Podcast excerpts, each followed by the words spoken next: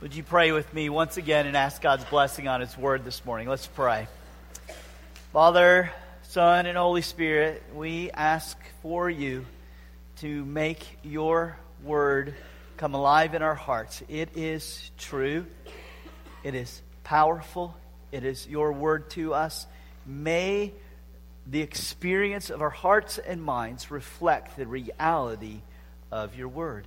So, Holy Spirit, Make us teachable. Convict us of sin where necessary. Draw us to Jesus. Show us his glory, his grace. And then change us that we might walk in new obedience. For we are praying these things in Jesus' name. Amen. We've talked a lot about how the world is uh, changing here at Zion, how Christianity is being pushed off to the side. It wasn't long ago, many of you remember when, um, especially in the South, that in order for you to hold a prominent public office or to have a, a business in town, you had to hold your membership in the church. That day is coming to an end. The days behind us. Christianity is increasingly working from a place of weakness. It's not a new position for the church.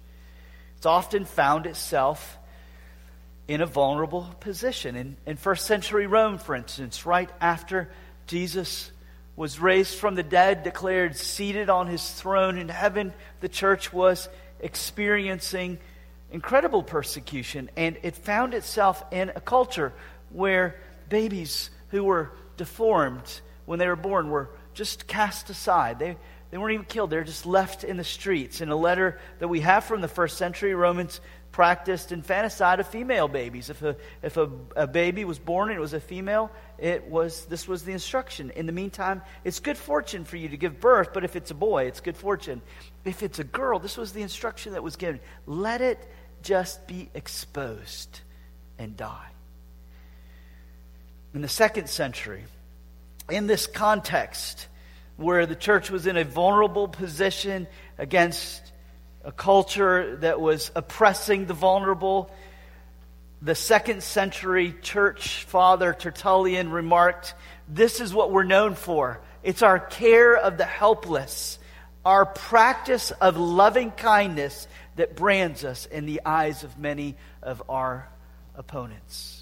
When the church found itself in a vulnerable position, it was their care for the vulnerable for the helpless that made its mark in the world.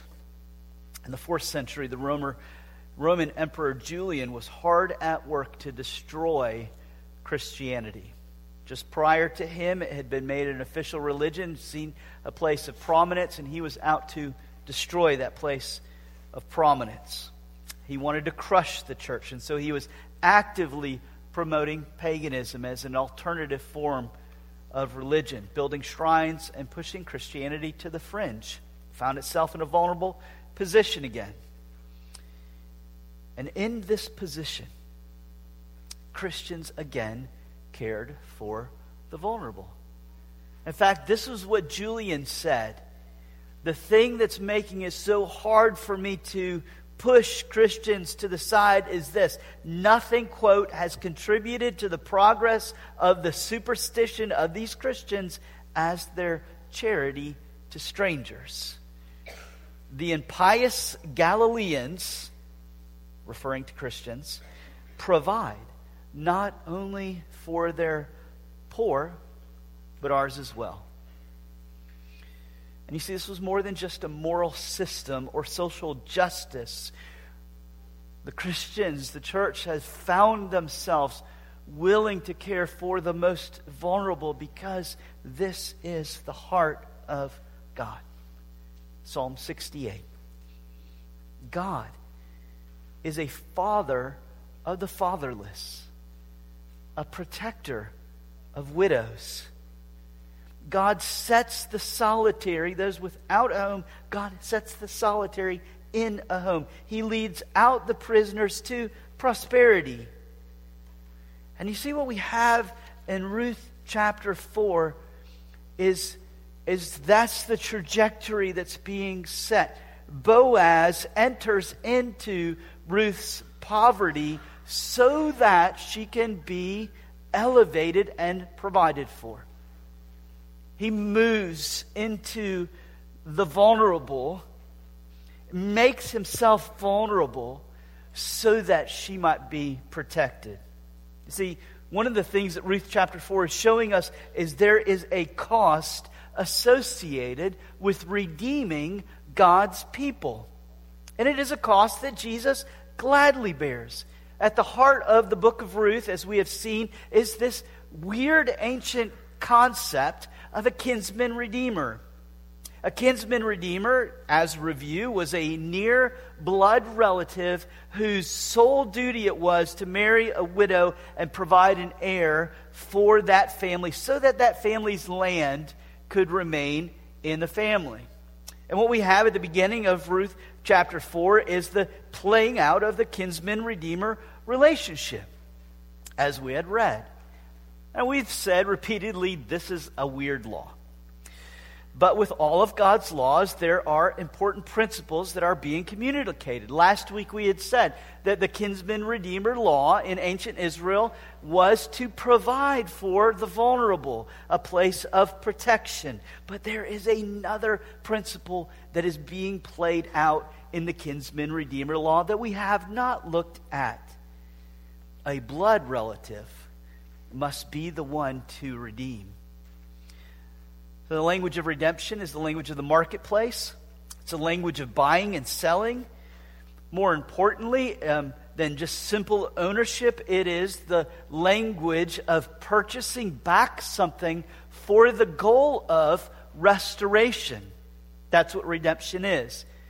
And the reason that redemption the purchasing back of something in order to provide for restoration was done by a blood relative. And that's what uh, Boaz says here. Look, you're the nearest blood relative. If you don't want to buy the land and acquire Ruth, then I'm the next in line as a blood relative. Not only, but anybody can do this. It's got to be directly related by blood. And the reason why is because God, in this weird ancient law, is signaling ahead what he would ultimately accomplish through the finished work of Jesus Christ. Jesus, the ultimate Redeemer, would be of our blood. See, what we celebrate this time of year, the incarnation, Jesus taking on human flesh, was an absolute necessity.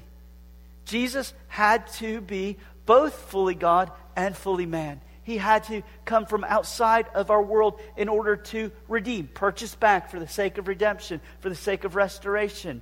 He had to redeem, but in order for him to redeem, he also had to not only come from outside our world, but to be of our flesh. See, if you're not a Christian, this is what we celebrate this time of year. What we celebrate is not the cheap sentimentality of a baby that would just grow up to be a king one day. Man, you can find that story anywhere.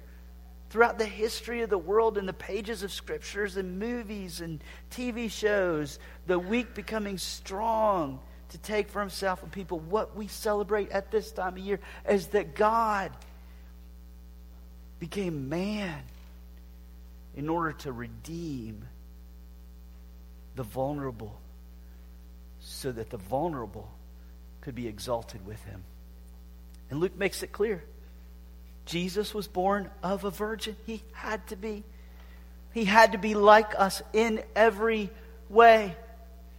Hebrews chapter 4, verse 14, so that he could be our ultimate kinsman redeemer the fourth century pastor, I just realized we're, we're digging around in the early church today. The fourth century pastor now, Gregory of Nazianzus, said it this way. He's arguing with those who would deny that Jesus was both fully God and fully man. His argument went like this That which he, Jesus, has not assumed, that which he hasn't taken to himself, he hasn't healed. If he wasn't fully man, then he cannot heal us fully as men and women. And then he makes this point but that which is united to his Godhead is also saved. He's able to save us, humanity, men and women and children, from our sins because he became like us in every way. but without sin, so that he could take our sin. Jesus had to be flesh and blood so that he could purchase us for the purpose of restoration. So Boaz next heads to the city gate to complete this act of redemption as the near blood relative kinsman redeemer. The city gate was the center of social life, and therefore it was where all official transactions took place. Think of it as a combination of the local coffee shop and the courthouse combined to one. And it just so happens that when Boaz shows up, the man that he has been looking for just happens to appear. And so Boaz goes and he grabs 10 of the elders, the officials of the city, and they sit down to work out the terms of the deal. And Boaz lays out the details. Naomi has rights to a piece of land that her husband once owned. You are the nearest redeemer, and so you can redeem it. Well, it's a good deal. He can purchase the property. The property at this point is an income generating property. He, someone's paying rent on it, and eventually at the year of Jubilee, it will revert back into his ownership. And so he's essentially going to put a little money on the table and he's going to get a great return for his investment. So he says, I'll take that deal. But the kingdom of God's a peculiar place, its values are upside down. It's a place where the vulnerable are protected instead of exploited. And so Boaz reminds the kinsman redeemer that if he takes the land, he must also take Ruth and provide for her. So Boaz says it this way in verse 5 The day you buy the field from the hand of Naomi, you also acquire Ruth the Moabite, the widow of the dead, in order to perpetuate the name of the dead in his inheritance. Well, this introduces a liability to this man's great deal. If he takes Ruth with the land, if he marries Ruth and provides her a child and she gets pregnant, he will lose the land to the heir that they would create. And you see, this man wants the benefits of being the kinsman redeemer, but not the liability. He wants to own, but not provide. But God won't let this be the way in his kingdom. This no named kinsman redeemer can't redeem Ruth, won't redeem Ruth, not just because he's a selfish man, but in the greater story, this is not the kind of redeemer God will provide. So he not only won't, he can't. Again, the heart of the gospel is this Jesus redeems a people for himself by taking all of our liabilities on himself so that he could provide for us. He buys us for himself so that he could make us children of God. He owns us. He purchases us with his blood. If you're not a Christian, if you're thinking about coming to Jesus Christ, then you must give all of your life to him. He will purchase you. You belong to him. But he will not purchase you to exploit you. He is purchased with his blood that he might restore, elevate, exalt. The little baby that was born was born so that he could die on the cross with the liabilities of our sin, that we might be exalted as children. The little baby was born so that he could obey in our place and give us his righteousness, and therefore have God exalt over us, as we heard today. The Apostle Paul puts it so beautifully in 2 Corinthians chapter 8. For you know the grace of our Lord Jesus Christ, that though he was rich, yet for your sake he became poor, so that by his poverty you might become rich. This is the upside down kingdom. The upside down kingdom, a name is made by serving the destitute and vulnerable. There's this really interesting play on names in this chapter. The nearest kinsman redeemer is really concerned with perpetuating his family name and his family riches. Naming was really important in the ancient world. Right? It's similar in the South. We sort of have a familiarity with the importance of names established families, very concerned about their name in the community. Some of you kind of lived under that weight, never feeling like you could be you could fail or be honest with your struggles because your family name might be tarnished. In fact, Proverbs tells us a good name is, is to be chosen rather than great riches. Your reputation, the perpetuation of your name, is greater than all the wealth in the land. And so, in this context, in this world, a name is made in our world by taking advantage of the destitute and vulnerable oftentimes. That's the way the, the system of our world works. The work rewards with wealth and prestige the, the, those who take advantage of others, disadvantages. Crush competitors in sports, make a great name for yourself. Attack with greatest weakness, and make a name for yourself.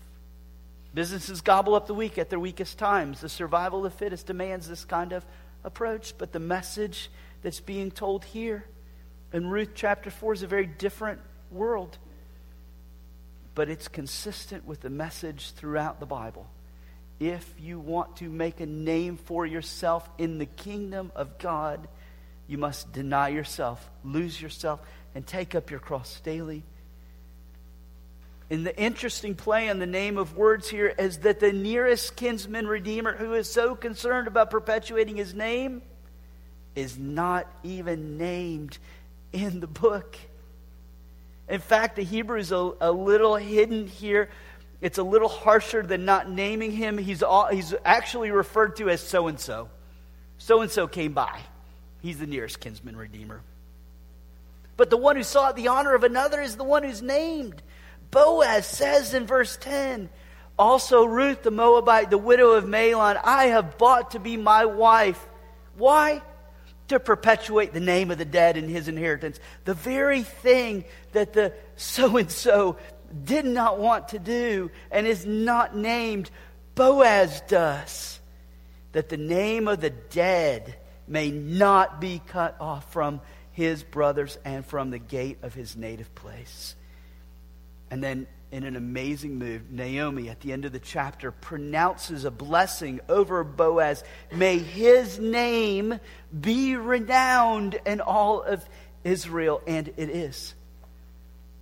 His renown extends far past the pages, uh, far past the history of, of Israel. It is recorded for us in the pages of Scripture so that the whole earth now knows his name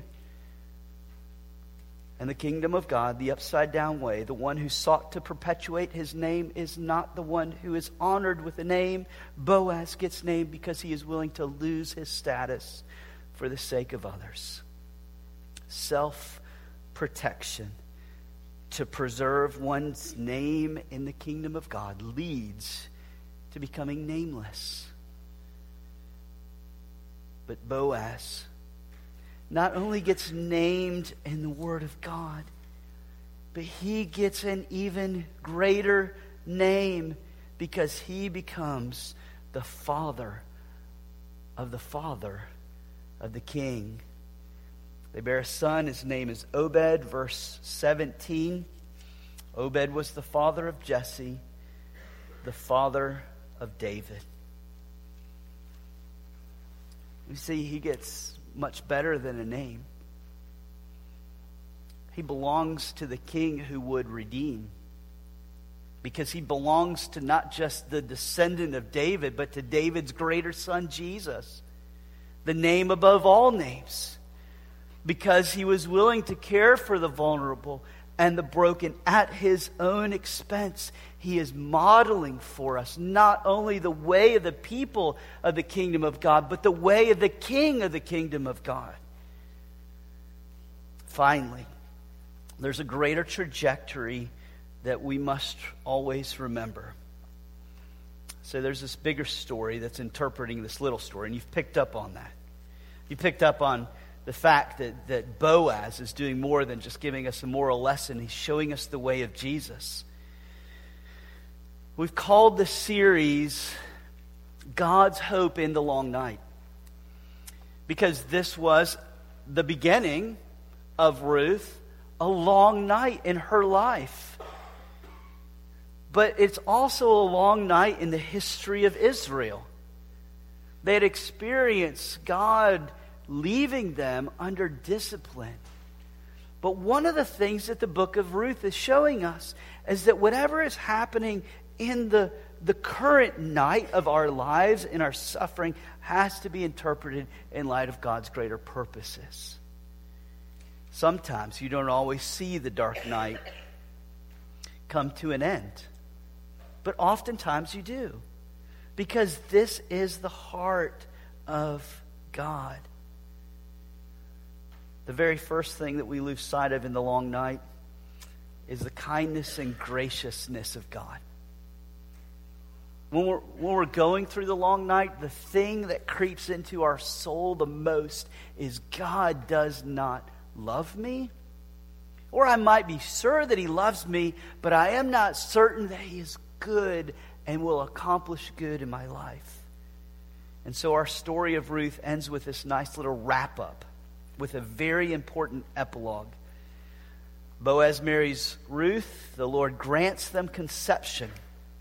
It's only the second time in the book of Ruth that the Lord is mentioned as an actual actor and that's purposeful by the writer. He's showing that in the long night, oftentimes it seems like God is absent. That's the experience of suffering. God has left me behind. And one of the things that the book of Ruth is showing us is that's never the case. God never leaves his people behind. He cannot. He can no more forget his people than a nursing woman can forget her young. But now, when he acts as he acted before, in granting conception to Boaz and the formerly barren Ruth is that in both cases, he acts to restore. First, he removes the famine that Israel had been experiencing, and Naomi returns home. And now, he takes away the barrenness that, barrenness that Ruth had experienced, and now she bears a child the hopeless, destitute people are provided for by God and Naomi. Naomi, who had lost her husband and then both of her sons, at the end of the story, holds her grandchild in her lap and then nurses him for the rest of her life into health. And one of the things that we have to remember is that that is always the trajectory of God in the lives of his people. He always is working towards the end of res- redemption and restoration. God's not finished with you, but he's finished with this story. This story has a clear end to it. You might be in the long night and you're wondering, is this ever going to come to an end? And I want to assure you that oftentimes, because this is the heart of God to care for, provide for the vulnerable, and bless and restore them, this is often the case in lives. I've seen marriages that have been on the rocks, on the verge of divorce, being redeemed and restored. And the testimony many times is things are better than they ever were before went through the long night. God bless. And our marriage is much richer today. I've seen men whose wives left them for no reason whatsoever, except for the fact they are just tired of being married. Get married again. And God provided for them a spouse and the testimony on their lips. I never thought marriage could be this good. I've seen I've seen lives broken by job loss being restored to something so much better. This is always the trajectory of God in the lives of his people. He is a God who redeems and restores.